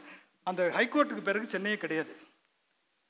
ஒரு காலத்தில் வடக்கு வாழ்கிறது தெற்கு இது தேய்கிறதுன்னு சொல்கிறோம் இன்றைக்கி வந்து தெற்கு தான் வாழ்ந்துக்கிட்டு இருக்கும் ஊடகத்தில். எல்லாமே சபாக்கள் இந்த கச்சேரிகள் இங்கே இருக்கும் மக்களின் பிரச்சனைகள் வட சென்னை என்ற ப பகுதியோ இன்னும் வந்து அவுட்டர் இது வந்து கிடையவே கிடையாது ஊடகத்திலாம் இன்னொன்று கிராமப்புறங்கள் வருகிறதா? கிராமப்புறங்கள் எந்தளவுக்கு வரும்? நாம் கிராமப்புறம் என்று எப்போ வரணும் ஏதாவது ஒரு ஆக்சிடென்ட் நடக்கணும் ஏதாவது கிரைம் நடக்கணும் சொல்வதெல்லாம் உண்மைன்னு சொல்லும்போது தான் கிராமப்புறத்துக்கு போகிறோம் சுனாமி வந்தால் தான் நம்ம கடற்கரையை போய் பார்க்குறோம் ஆகா நீ மீனவர்கள் ஒரு சமூகம் இருக்குங்கிறோம். அப்போ இதெல்லாம் ஊடகங்கள் வந்து இதெல்லாம் விட்டோம் இந்த லாபம் வரும்போது எந்த மக்களிடம் இதை போய் சேர்க்கணும்னா அவர்கள் படித்தால் போதும். அவர்களுக்கு வேண்டிய சினிமா அவர்களுக்கு வேண்டிய பொழுதுபோக்கு அவர்களுக்கு வேண்டிய செய்தி. நாளைக்கு வந்து டிராஃபிக் ஜாமா இருக்காமா இல்லையா? ஒரு நாள் டிராஃபிக் ஜாம்னா உலகத்தை திட்ட தொடங்கிடும் என்ன அவங்க அரசியல் கட்சிகள்லாம் போராட்டம் நடத்துகிறாங்க இதுதான் பிரச்சனை. ஸோ அந்த மாதிரி ஒரு நடுத்தர வர்க்கத்தை உருவாக்கி வைத்திருக்கிறோம். இப்போ அவர்களுக்கு இன்னொன்று இந்த பத்திரிகைகளில் வந்து இன்னொரு முக்கியம் செய்திகள் மட்டும் இல்லை இந்த விளம்பரங்களும் அவர்கள்தான். அப்போ அவர்களிடத்து அதிகம் போனால் தான் விளம்பரமும் உங்களுக்கு அதிகமாகும். ஸோ இது ஒரு உள்ளுக்குள்ளே வந்து ஒரு சிக்கல். அப்போ அந்த ஊடகத் தொழில் நடத்தி முதலாளியானவர்கள் ஒன்று முதலாளிகளை விட்டு ஊடகத்தில் வந்தவர்கள். இப்போ நடக்கிற பல விஷயங்கள். அதில் வந்து பார்த்திங்கன்னா ஒரு கல்வித் தந்தை ஊடகத்தை நடத்திட்டு இருக்காரு. ஒரு மணல் தந்தை எல்லாமே தந்தைன்னு சொல்கிறேன் இவங்கெல்லாம் ஊடக தந்தை ஆகிட்டாங்க இப்போ. அப்புறம் பெட்ரோலிய தந்தை டெலிகாம் தந்தை அங்கே டெல்லியில். அப்புறம் வந்து சுரங்க தந்தை விமான நிலைய தந்தை துறைமுக தந்தை. ஏற்கனவே father of the nation Modi அவருடைய ஃபாதர் வந்து அதானி இருக்கு. அந்த எல்லா தந்தைக்கெல்லாம் தந்தை அதானி. இப்போ அவங்க வந்து முக்கியமான ஊடகங்களை கையில் எடுத்தாங்க என்டிடிவி எடுத்துட்டாங்க. அதே மாதிரி தமிழகத்தின் ஊடகத்தில் பார்த்தீங்கன்னா இன்றைக்கி இருக்கிற ப்ராமினெண்ட்டான ஊடகம் வந்து பெரிய அளவில் இங்கே தொழில் நடத்தி வந்தவர்கள். அதனால் என்ன இருக்குன்னா இவர்களுக்கு இந்த முதலாளிகள் விட்டு முதலாளியாக இருந்து அப்புறம் ஊடகத்தை கைப்பற்றாங்க அவங்களுக்கு வந்து இந்த லாபம் பெரிய பிரச்சனை இல்லை. அது வந்து பெரிய பிரச்சனை இல்லை. ஏன்னா பல இடங்களில் சேர்க்குற சொத்தை வந்து இங்கே வந்து கொஞ்சம் வந்து கணக்கு காமிக்கிறதுக்கு வசதியாக இருக்கும்னு சொல்லி. லாபம் இல்லை. ஆனால் அவங்களுக்கு வந்து இது வந்து ஒரு ஷீல்டாக தேவைப்படுது. அரசியல் பொருளாதாரம். இப்போ இந்த கல்வித்தந்தை நடத்தும் ஒரு நிறுவனத்தில் போய் நீங்கள் வந்து டிபேட்டுக்கு போனீங்கன்னா நீங்கள் கல்வி கட்டணத்தை பற்றி நீங்கள் பேச முடியாது. கல்வி கொள்ளையை பற்றி பேச முடியுமா? அப்போ வந்து இந்த பெட்ரோலியம் டெலிகாம் ஒரு தடவை வந்து ஒரு தொலைக்காட்சி சேனல் பெட்ரோலியம் ரிலையன்ஸோட ஒரு சேனல் தமிழ்நாட்டில் இருக்கிறத பேசும்போது நான் ரிலையன்ஸ் பற்றி பேசினேன் அப்புறம் வந்து நானே ஐயோ இதெல்லாம் இங்கே பேசக்கூடாதுன்னு கேட்டேன். இதுவும் இட் வெண்ட் ஆன் ஏர் அதான். ஆனால் அப்படி தான் இருக்குது நீங்கள் வந்து அந்த அந்த ஊடகம் யாருதுன்னு பற்றி பேசுறது? ஏன்னா அடுத்த கூப்பிடணும்ல. அடுத்த நம்மளை கூப்பிடணும்ல. அது அது நம்மளுடைய நலன்களையும் நம்ம கணக்கில் வச்சுக்க வேண்டியிருக்கு. அப்போ என்ன ஆகுதுன்னா இந்த மாதிரி வருது. அப்போ இவர்கள்லாம் செய்கிறாங்க அப்போ இன்றைக்கி மார்னிங் எந்த அளவுக்கு போயிடுச்சுன்னா இந்த வெளியிருந்து வந்து உள்ள ஊடகத்தை கைப்பற்றியவர்கள் எந்த அளவுக்கு போயிட்டாங்கன்னா இன்னைக்கு வந்து ஒருத்தர் காலையில் வந்து ஊடகம் எப்படி நடக்கும்? நீ எப்படி கேள்வி கேட்கணும் கிளாஸ் எடுக்கிறார். பச்சைமுத்து அவர்கள். அவர் வந்து திமுகவில் வந்து இது பண்ணி நான் ஓப்பனாக சொல்கிறேன் நமக்கு என்னைக்குமே அப்படி பேசினா பழக்கம். அவர் அவர் என்ன சொல்கிறாருன்னா நீ எப்படி கேள்வி கேட்கணும்? அண்ணாமலை வந்து அறிவாளிங்கிறார். அண்ணாமலை அறிவாளின்னு சொல்பவர் எவ்வளோ பெரிய அறிவாளியாக இருக்கும்? டேட்டாவே இல்லைங்கிறாரு. டேட்டாஸ் டேட்டாஸ் இல்லைங்கிறாரு. ஓகே ஆனால் இவர் நம்ம இவர் கிண்டல் பண்ணி சிரிக்கிறோம். ஆனால் இவர் கையில் ஒரு பவர்ஃபுல்லான ஒரு ஊடகம் இருக்கிறது. இன்றைக்கு பல ரீச் இருக்குது. இது வந்து எங்கே போகுதுன்னா இவர்கள் இவர்கள் நலனை காப்பதற்காக அரசியல் ரீதியாக எந்த கட்சி ஆட்சியில் இருக்கிறதோ அந்த அந்த கருத்தியலை வந்து கொண்டு வராங்கிறது தான் இன்றைக்கி வந்து இருக்கிற நமக்கு பெரிய இது ஆர்எஸ்எஸ்எல் இன்றைக்கி பார்த்தீங்கன்னா இந்த விவாதங்களில் போய் உட்காரதில்லை நான் போகிறதில்ல ஏன்னா பல பேர் நேராக பிஜேபி ஆர்எஸ் நம்ம நேராக உட்காந்து பேசிடலாம். நீங்கள் வந்து ஆர்எஸ்எஸ் பினாமிகள் தான். வலதுசாரி அதில் இடதுசாரி வலதுசாரி அது அரசியல் விமர்சகர். இப்படி பல ராமன் எத்தனை ராமன் நெடின்னு நான் சாரி நான் சுமந்த் ராமனை சொல்ல. பல ராமன்கள் வந்து கொண்டிருக்கிறார்கள். ஏன்னா நீங்கள் வந்து உங்கள் உங்கள் அடையாளத்தை காட்டுங்கன்னு சொன்னால் இல்லை இல்லை அப்படின்னு மறந்துடுறாங்க. இதுதான். நமக்கும் அவங்களுக்கும் இருக்க வித்தியாசம் இல்லைனா நம்ம நேராகவே பேசி பழக்கப்பட்டவங்க அவங்க வந்து என்றைக்குமே அதிகாரம் இருப்பதால் மட்டும்தான் பேசுகிறார்கள். மேலே அதிகாரம். அது வந்து ரொம்ப முக்கியம். நாம் எப்பவுமே அதிகாரத்தை எதிர்த்து தான் பேசிக்கொண்டிருக்கிறோம் நான் யார் அதிகாரத்தில் இருந்தாலும் இப்படி தான் பேசிக்கொண்டிருப்பேன் அதுதான் நமக்கும் கொள்கையாளர்களுக்கும் வியாபாரிகளுக்கும் உள்ள வித்தியாசம். இதுதான். அப்போ அப்போ இன்னொன்று பார்த்தீங்கன்னா அந்த பினாமிஸ் வராங்களா அப்போ யூடியூப் சேனல் இது பெரிய சப்ஜெக்ட் இன்னும் நிறைய பேச வேண்டியிருக்கு. யூடியூப் சேனல் பார்த்தீங்கன்னா அவன் ஜோசியக்காரன் ஆகிட்டான் இந்த திமுக உடைய போகிறது. வானதி ஸ்ரீனிவாசன் வந்து அங்கே வந்து சேர போகிறாங்க இப்படி இப்படி சொல்லி இன்னைக்கு பாருங்க அப்படின்னு ஏன்ட்ட ஆதாரம் இருக்கிறது. அப்படின்னு சொல்லி அது வந்து ஒரு ஒரு பத்தாயிரம் பேர் அவன் பின்னாடி போகிறான் நான் எலெக்ஷன் நிற்பேன் உதயநிதி எடுத்து போராடுவேன். நான் கூட எடுத்து போடுவேன். நான் ராகுல் காந்தி எடுத்து போராடணும்னு ஆசையாக இருக்கேன் எனக்கு. எனக்கு வந்து பார்க்குற ஒரு முப்பதாயிரம் பேர் ஓட்டு போட்டாங்கன்னு நான் நான் வந்து பிரதமர் ஆயிடுவேன் இந்த நாட்டில். ஆனால் அப்படி கிடையாது. அதுக்கு தான் ஒரு ஜோக் இருக்குது ஃபேஸ்புக்கில் வந்து பெரிய அதாவது ஒரு ஃபியூனரல் ஒரு ஒரு கல்லறையில் வந்து ரெண்டு பேர் பேசியிருக்காங்க. கல்லறை பக்கத்தில். ரெண்டு பேரும் என்ன பார்த்தீங்கன்னா பாவம் அவருக்கு வந்து ஆயிரம் பேர் ஃபேஸ்புக் ஃப்ரெண்டு ஆனால் ரெண்டு பேரும் அங்கே வந்திருக்கான். அதனால நீங்கள் ஊடகத்தில் பெரிய ஆளுநர் நீ வந்து எலெக்ஷன் நிற்கலாம் முடியாது. அப்படிங்கும்போது இது இது வந்து ரொம்ப மோசமான ஒரு விஷயம். யூடியூப் சேனல்ங்கிறது வந்து இன்றைக்கி வந்து பெரிய ஒரு வ- ஒரு மாதிரி வக்ரத்தை வக்ரமான சிந்தனைகளை வந்து புகுத்திட்டு இருக்கு அதில் இன்னொன்று நான் வந்து கருத்தியல் ரீதியாக பேசுகிறேன் இந்த தனியார் இதில் வந்து என்னென்னா பலவிதமான சீரியல்கள். நான் சீரியல் கில்லர்ஸ் நான் சொல்லுவேன். மன்னிச்சுக்கணும். சீரியல் எழுதுறவங்கலாம் இருக்காங்க. சீரியல் கில்லர்னு தான் சொல்லுவேன். அதில் என்னென்னா பெண்களை பற்றிய கருத்துக்கள் அது வந்து எப்படின்னா ஒரு காலத்தில் பெண்கள் வந்து வேலைக்கு போய் முன்னேற மாதிரிலாம் காமிச்சிருந்தாங்க. இந்த அப்படி இருந்தால் இன்றைக்கி வந்து பெண்கள் வந்து வீட்டுக்கு அடங்கி நடக்கணும். அப்படிங்கிற கருத்துக்களும் இன்னும் குழந்தைகள் ப்ரோக்ராமில் கார்ட்டூன் ப்ரோக்ராம் வந்து என்ன பண்ணுறான்னா பால கணேஷ்ங்கிறான் சூப்பர் மேன்லாம் பால கணேஷ்ல சூப்பர் கணே இதாகிட்டார் ஹனுமன் வந்து இன்னைக்கு நம்ம இவர் அந்த பெரிய சூப்பர் சூப்பர் ஹீரோஸ் இருப்பாங்க எனக்கு தெரியாது நான்லாம் அந்த காலத்தால் நம்மளாம் எம்ஜிஆர் தான் சூப்பர் ஹீரோ நமக்கு. ஸோ அது ஒன்று அது இது இது வந்து கருத்தியல் ரீதியாகவும் ஒரு பிற்போக்குத்தனத்தை இன்னொன்று முக்கியமான விஷயம் பிஜேபி ஆட்சி வர்றதுக்கு முன்னாடி தொலைக்காட்சிகளில் ராமாயணம் மகாபாரதம் ஒளிபரப்பட்டு இதை பற்றி ஒரு புத்தகம் எழுதப்பட்டிருக்கு. அந்த ராமாயணம் மகாபாரதம் எப்படிப்பட்ட கருத்தியலை ராமனுக்கு ஆதரவான ராமன் என்பவனை பாவம் அவர் வந்து ரொம்ப நல்ல மனுஷன். அவரை கொண்டு வந்து வில்லு அங்கெல்லாம் கொடுத்து அவர் வந்து ஒரு பெரிய வீர இந்த வி- பாவம் விநாயகர் அவர் பாட்டு கொழுக்கட்டை சாப்பிட்டு உட்காந்துருந்தார் அவர் வந்து நீங்கள் வந்து வீர விநாயகன் அவர் கையில் வந்து துப்பாக்கி கொடுத்துட்டீங்க இன்னைக்கு. அப்போ என்னென்னா இந்த கருத்தியல் வந்து இந்த சீரியல்கள் மூலமாகவும் ஜோசியம் மூடநம்பிக்கை. அந்த தீபம்னு ஏதோ ஒரு பேர் மறந்துச்சு நான் கூட வாங்கணும்னு நினச்சேன். ஏன்னா அந்த தீபம் வாங்கினீங்கன்னா என்ன சொல்றீங்கன்னா அது வீட்டில் இலக்கி வச்சிங்கன்னா ஒரு மாமி வந்து சொல்கிறாங்க இல்லை ஒரு ஒரு பிராமணர் பெண் வந்து சொல்கிறாங்க அவங்க என்ன சொல்கிறாங்கன்னா அவங்க என்ன சொல்றாங்க நான் வந்து என் பையனுக்கு வந்து கல்யாணம் குழந்தை பிறக்காமல் இருந்துச்சு. இதை வாங்கி வச்ச உடனே குழந்தை பிறந்துச்சு. மருமகளுக்கு வந்து பாஸ்போர்ட் கிடைக்கலையா? பாஸ்போர்ட் கிடைச்சிருச்சு. எதுக்கு இந்த இதில் போய் வேஸ்ட்டாக அந்த யூஎஸ்ஐஎஸ் முன்னாடி க்யூ நிற்கிறாங்கன்னு தெரியல. எல்லார் கையிலையும் ஒரு தீபத்தை கொடுத்து விட வேண்டியதுன்னு இப்படிப்பட்ட மூட கருத்துக்கள் வந்து நம்ம சிரிச்சிட்டு போகிறோம் ஆனால் இன்னைக்கு வந்து அவ்வளோ பெரிய பக்தின்ற பெயரில் என்னென்ன நடந்துக்கிட்டு இருக்கு? காலையில் எந்திரிச்சாலே இது பெரிய பிரச்சனையாக இருக்குது இந்த பக்திங்கிறது. நீங்கள் தனியாக வச்சுக்கோங்க அப்படி. அப்போ வந்து என்னென்னா இன்றைக்கி வந்து இந்த வலதுசாரி கூட்டம் என்பது வந்து உள்ளே வந்திருக்கு. நூறு வருடங்களுக்கு முன் நாம் வந்து இப்போ எது வந்து நமக்கு முக்கியமாக வந்திருக்குன்னா திராவிட கருத்தியல் என்பதும் இடதுசாரி கருத்தியல் வந்து ஊடகங்களை பயன்படுத்தி நம்ம வந்து பெரிய வெற்றி பெற்ற அதே நேரத்தில் அதே ஊடகங்களையும் துணையாக கொண்டு பெரிய அளவில் வெற்றி பெற்ற கட்சி வந்து அங்கே மத்தியில் ஆட்சியில் இருக்குது அவர்களுக்கு ஒரே தடையாக இருப்பது கருத்தியல் ரீதியாகவும் அரசியல் ரீதியாகவும் இன்றைக்கி தடையாக இருப்பது கேரளமும் தமிழ்நாடும் மட்டும்தான். அதுக்கு இந்த காரணம் என்னென்னா அந்த கருத்தியலுக்கு இங்கு மட்டும்தான் பதிலடி சிறப்பாக கிடைக்கும்.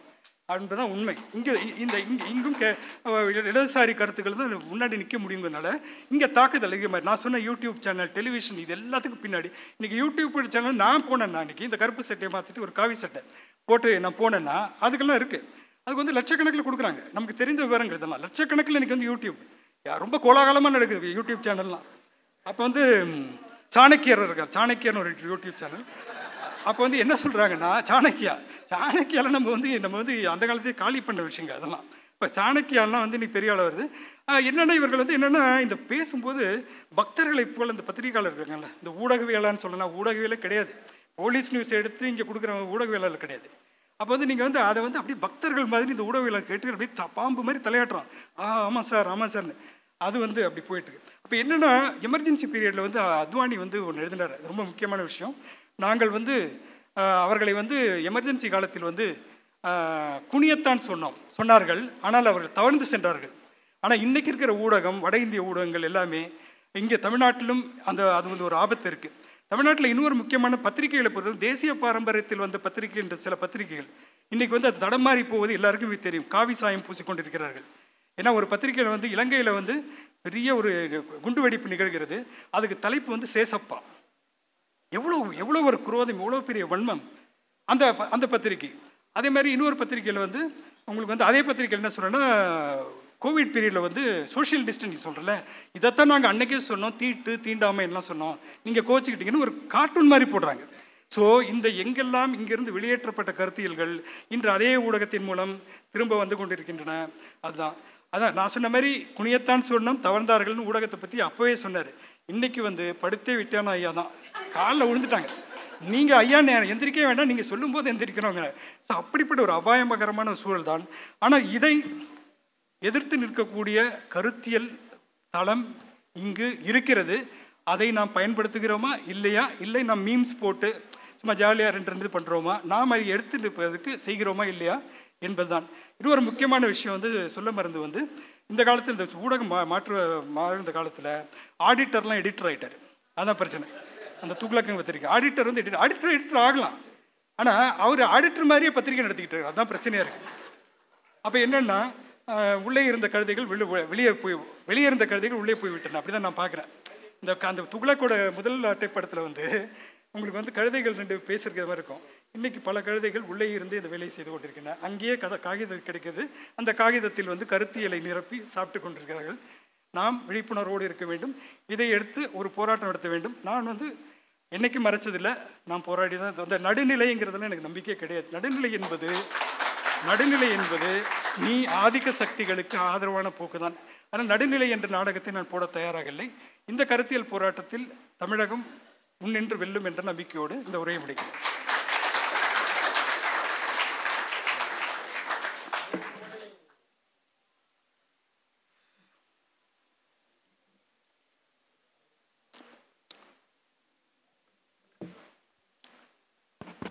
எனக்கு கேள்விகள் கேட்கத்தான் தெரியும்.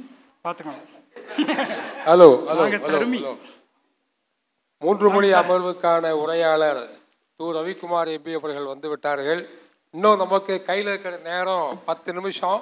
இதுக்குள்ள கேள்வி கேள்வியும் பதிலுமாக நீங்கள் அதை பயன்படுத்திக் கொள்ளணும். கேள்வி இருந்தால் அது பத்து நிமிஷத்துக்குள்ள கேள்வியும் பதிலுமாக போகலாம்.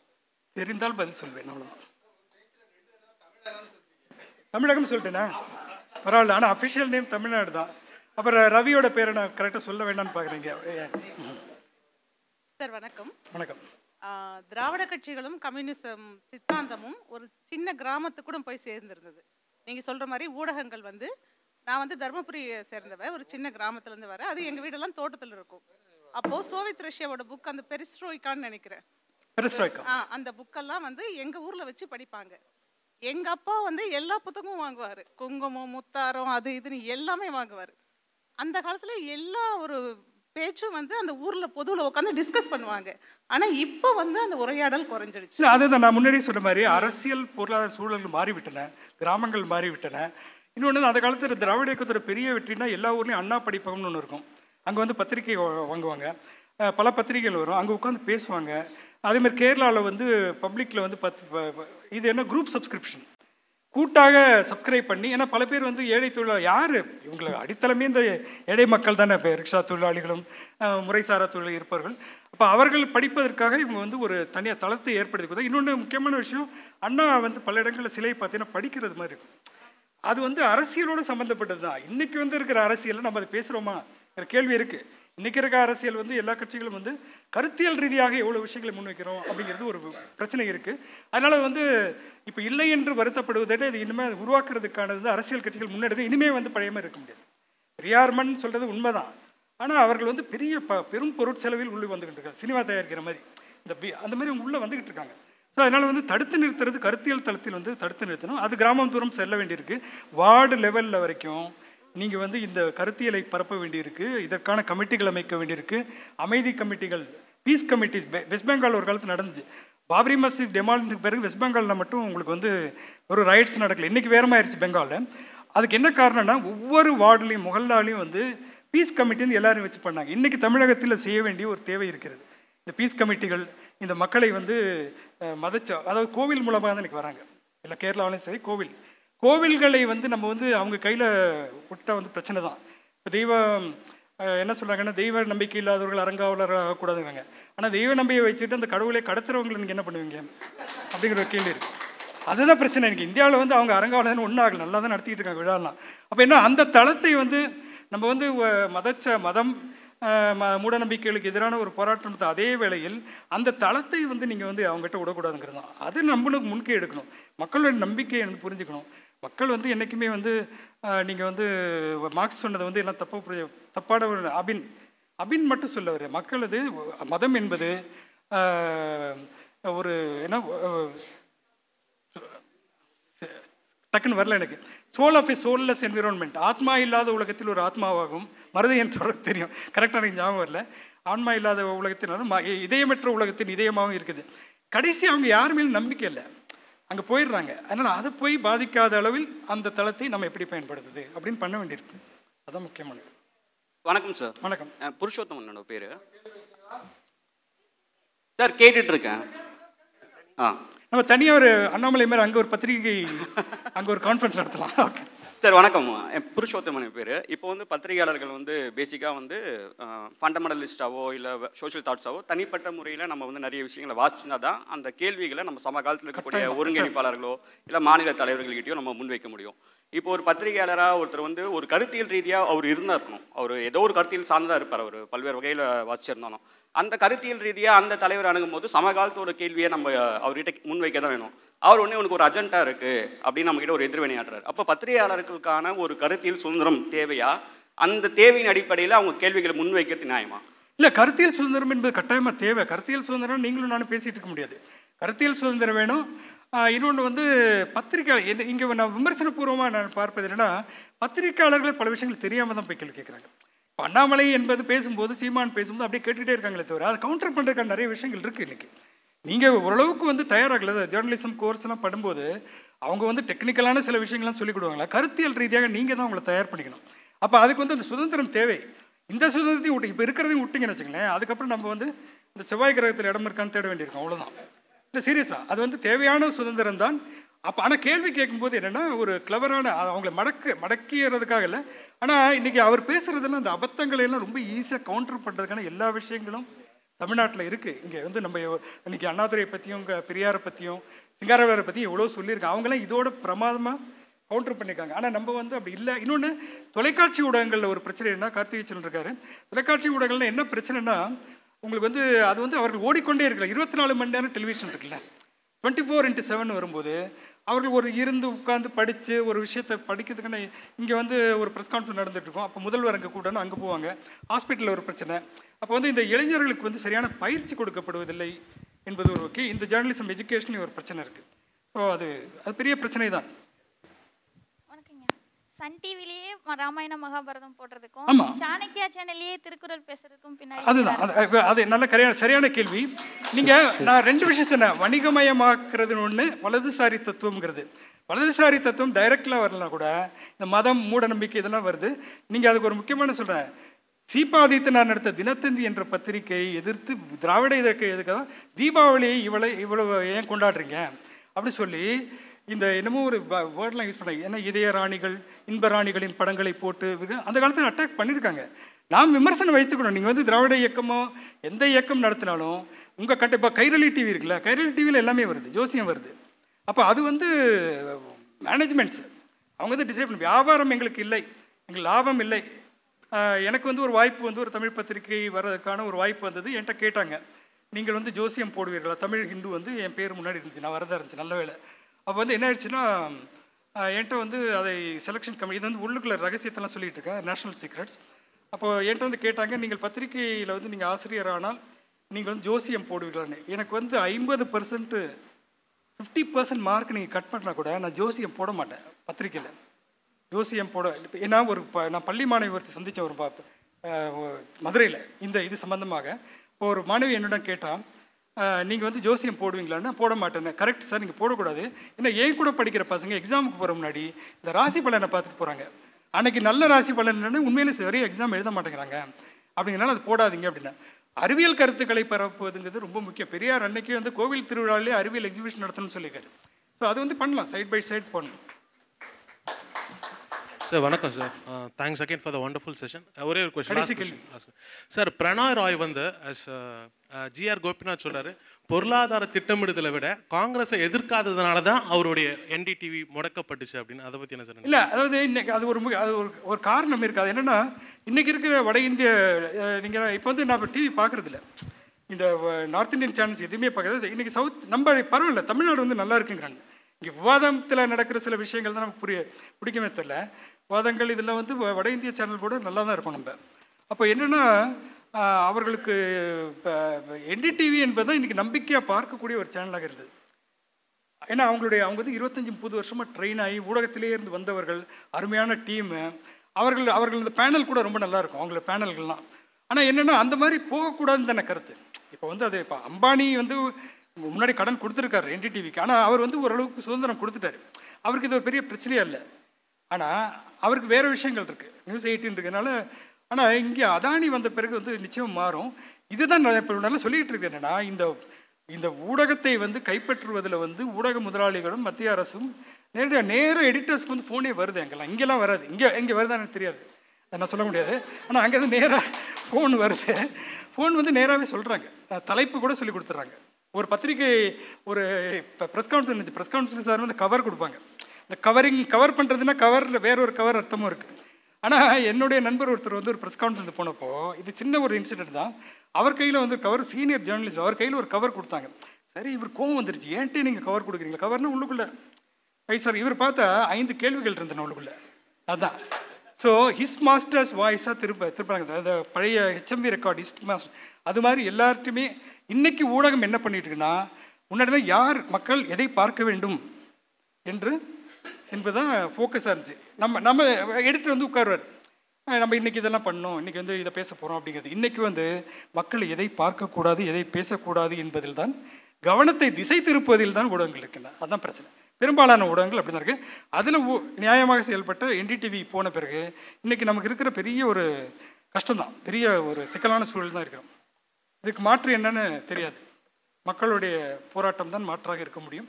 சிறு சிறு ஊடகங்கள் மாற்றுது நாம் ஒரு அறிவு இயக்கத்தை மறுபடியும் ஏற்படுத்தும். தமிழ்நாட்டில் அறிவு இயக்கம் தோன்ற மாதிரி சின்ன சின்ன அளவில் வந்து இந்த கருத்தியல்களை பரப்பி மக்களிடையே படிக்கும் பழக்கத்தை ஏற்படுத்தி இந்த எக்ஸ்சேஞ்ச் ஆஃப் ஒப்பீனியன் இந்த ஒரு கலாச்சாரத்தை நம்ம வந்து இன்றைக்கி வந்து வாரிசா துணிவான்னு தான் நம்ம பேசிகிட்டு இருக்கோம். அதான் பிரச்சனை. எவ்வளோ பெரிய கொடுமைன்னா இந்த ரசிகர்கள் மன்னிக்கவும் வாரிசா தலைவர் யார் அப்படிங்கிற பற்றி பெரிய இதெல்லாம் இருக்குது ஸோ அந்தளவுக்கு டம்பிங் டவுன் நடந்துருச்சு தமிழ்நாட்டிலையும். அது ரொம்ப சிக்கல். அந்த டிடிஎஃப் வாசன் ஒருத்தரை வந்து இன்னைக்கு வந்து அவர் வந்து அடுத்த எலெக்ஷனில் ஜெயிச்சிருவார் போல அப்படி இருக்கு. இல்லை இது என்னன்னா ரொம்ப கவலை தரதுக்கு ஒரு ஒரு செயல் அது. ஒரு சூழல் அது. அதனால் நான் செயலாற்ற வேண்டும். நீங்கள் சும்மா உட்காந்துட்டுலாம் பேசிட்டுலாம் இருக்க முடியாது. இறங்கணும் களத்தில் அவ்வளோதான் மாற்றை உருவாக்க வேண்டும். மக்கள் தான் உருவாக்க வேண்டும் அந்த மாற்றை.